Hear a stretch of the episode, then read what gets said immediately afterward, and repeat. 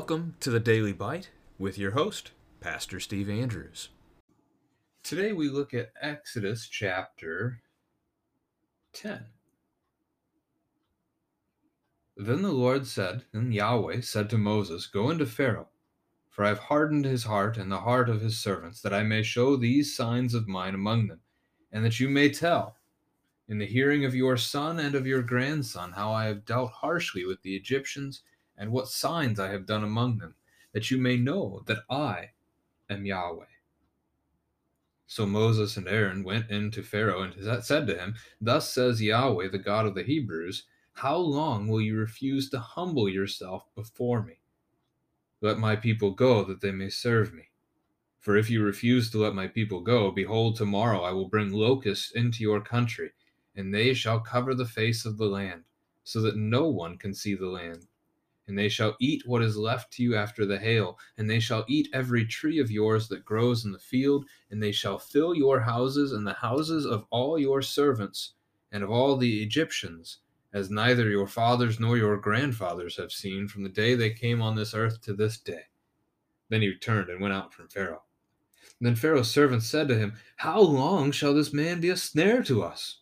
Let the men go, that they may serve Yahweh their God. Do you not yet understand that Egypt is ruined? So Moses and Aaron were brought back to Pharaoh, and he said to them, Go, serve Yahweh your God. But which ones are to go? Moses said, We will go with our young and our old. We will go with our sons and our daughters, and with our flocks and herds, for we must hold a feast to Yahweh.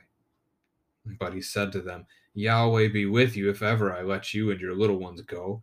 Look, you have some evil purpose in mind. No, go the men among you and serve Yahweh, for that is what you are asking.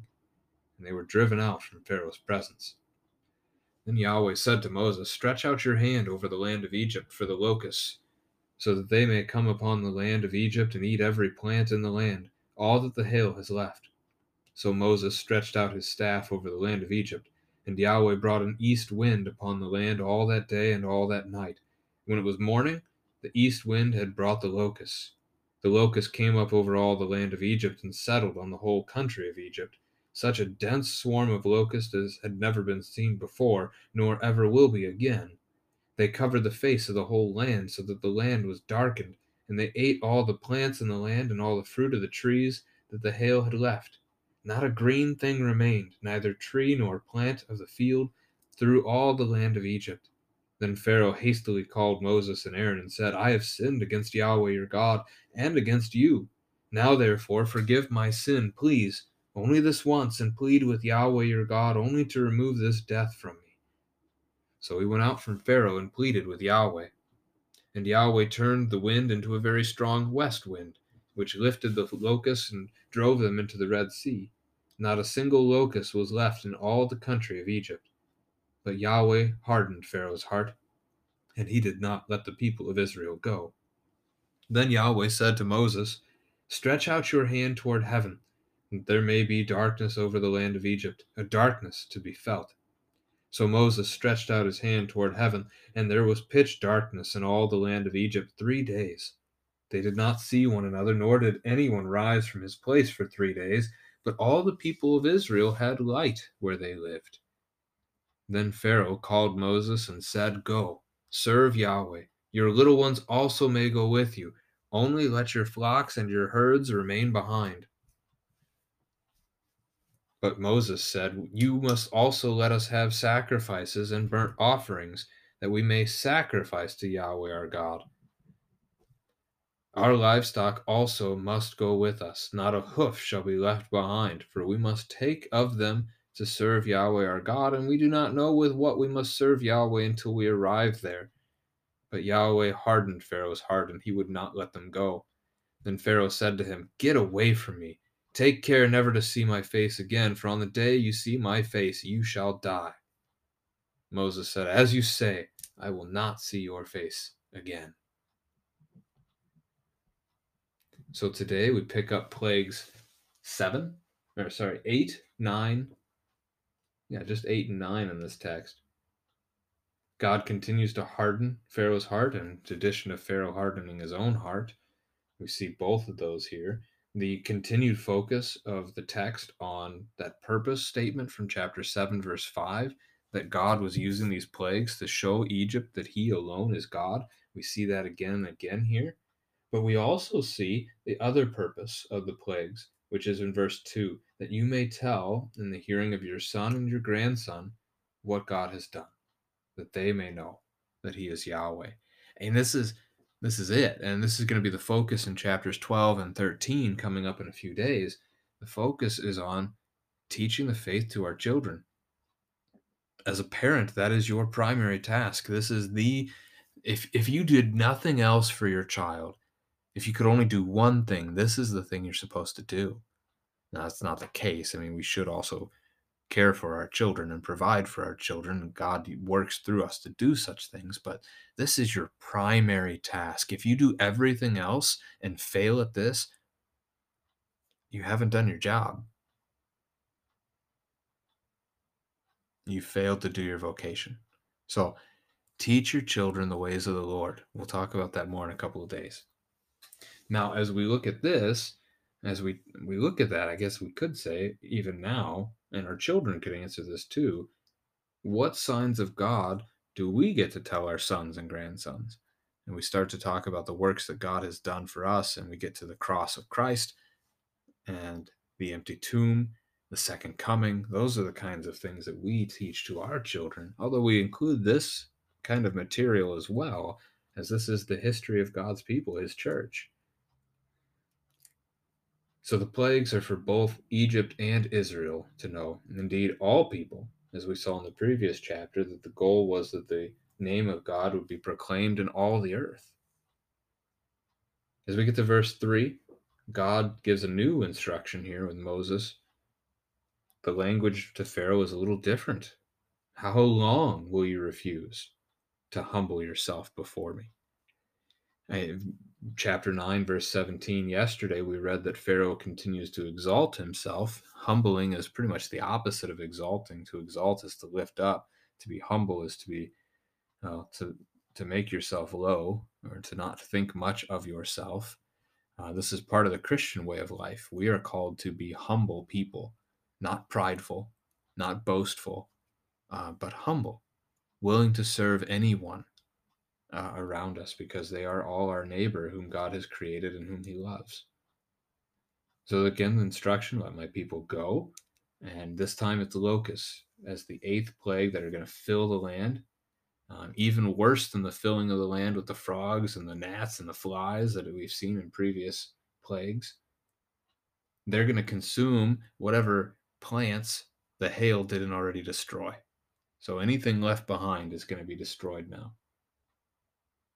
And not only the plants, they will also fill the homes. The servants of Pharaoh are picking up on this. Whereas Pharaoh's heart is hardened, the, the servants are seeing this. And how long? Similar question. Do you not yet understand that Egypt is ruined? What are you clinging to? Let them go. Now they do specify let the men go, and Pharaoh is going to pick up on that and turn that around. So not quite fully there yet, but it's it's moving in that direction. When Pharaoh learns that Moses wants to take the children as well, he responds. His response is uh, interesting. Yahweh be with you if ever I let you and your little ones go. Essentially, he's saying, This God of yours, if if you and your children leave here together, you're you're going to need your God's protection because I'm not going to let that happen. This is a threat that he's speaking to Moses here. Now you can ask your children, does this happen? Does Pharaoh let Israel and their children go? And if, which it does, I mean, they do, they let them go eventually here in a couple of chapters. When that happens, is God with them? When Pharaoh hunts them down, is God with them? And this is skipping ahead a couple of chapters, but it's very true. God ends up being with them and protects them, and no harm falls upon Israel, although great harm falls upon Pharaoh and his army. So we'll see that Uh, two days from now. No, we'll see that part. We'll see that part more like chapter 14 and 15. So Pharaoh's concession here not good enough, and the plague comes. The locusts come, an east wind, which means uh, the source of the wind, so it's blowing out of the east. It's, so it's blowing westerly, blows upon the land and does it all day, all night, and with it brings these locusts in. Such a dense swarm that they covered everything. You couldn't even see the ground. The land was darkened. In other words, you, you could only see this, the, the locusts themselves. And they ate everything. They ate it all, just as God said, not a green thing remained. For the second time, Pharaoh admits that he has sinned against God, prays for forgiveness. That's new. He hasn't done that before. But he asks that it only be this once. So he doesn't want full forgiveness. He wants just a limited forgiveness, which we know as Christians isn't worth anything. It's not good to be forgiven for just one of our sin. We need to be forgiven for all of our sin.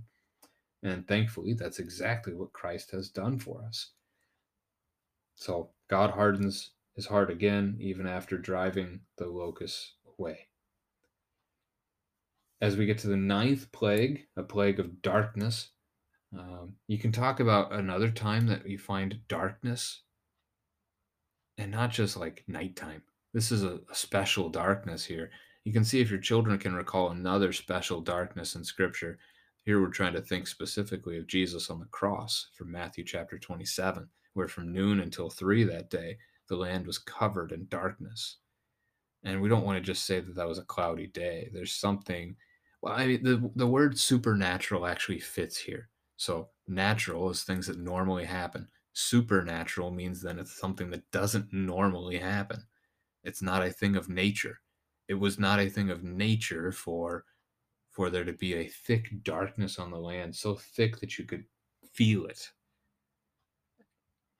and that's hard to even imagine, right? You turn out the lights, it's dark. Yeah, it's if it's nighttime, you can't see anything. But you can't feel that. And there's something more to this darkness that the Lord sent upon Egypt at this time. Um, and it's probably something similar to this that really falls upon the land of Jerusalem at the time of Good Friday. Three days this lasted. Verse 23 tells us this isn't just normal darkness. No one rose from his place for three days. They couldn't see anything. I mean, this is the kind of darkness where you might even picture if they tried to light a lamp, it wouldn't matter. It wouldn't do anything. They couldn't see anything anywhere. But in Israel, they had land. And they, I'm sorry, they had light in the land of Goshen where they lived. The, the people of Israel, the people of God And you can parallel this to the light of the world, to Jesus in the New Testament, and Him calling us the light of the world. That's all Matthew chapter 5. Um, it's one of the I am statements of Jesus, too. Um, but this is a place, this is a world of darkness, whereas we are the light that shines in the darkness as we share Christ with others. So there's a connection you might be able to make there if you'd like to as you talk to your children about this. Verse 24 Pharaoh cracks a little more, a little bit more concession. You can go and serve Yahweh, take your little ones, but not your animals. So getting there, more progress. Moses uses logic again. I think that's the third time, if I'm remembering correctly, that he's done this. You know, we don't know what God's going to want us to sacrifice until we get there, so we have to take them all. Pharaoh won't let that happen. Uh, instead, kicks Moses out to never see him again promising that on the next time he sees Moses, he'll kill him. So Moses agrees and says, I will not see your face again. That's going to be the end of our text. That's plagues 8 and 9. And tomorrow we end up seeing that 10th and final plague foretold.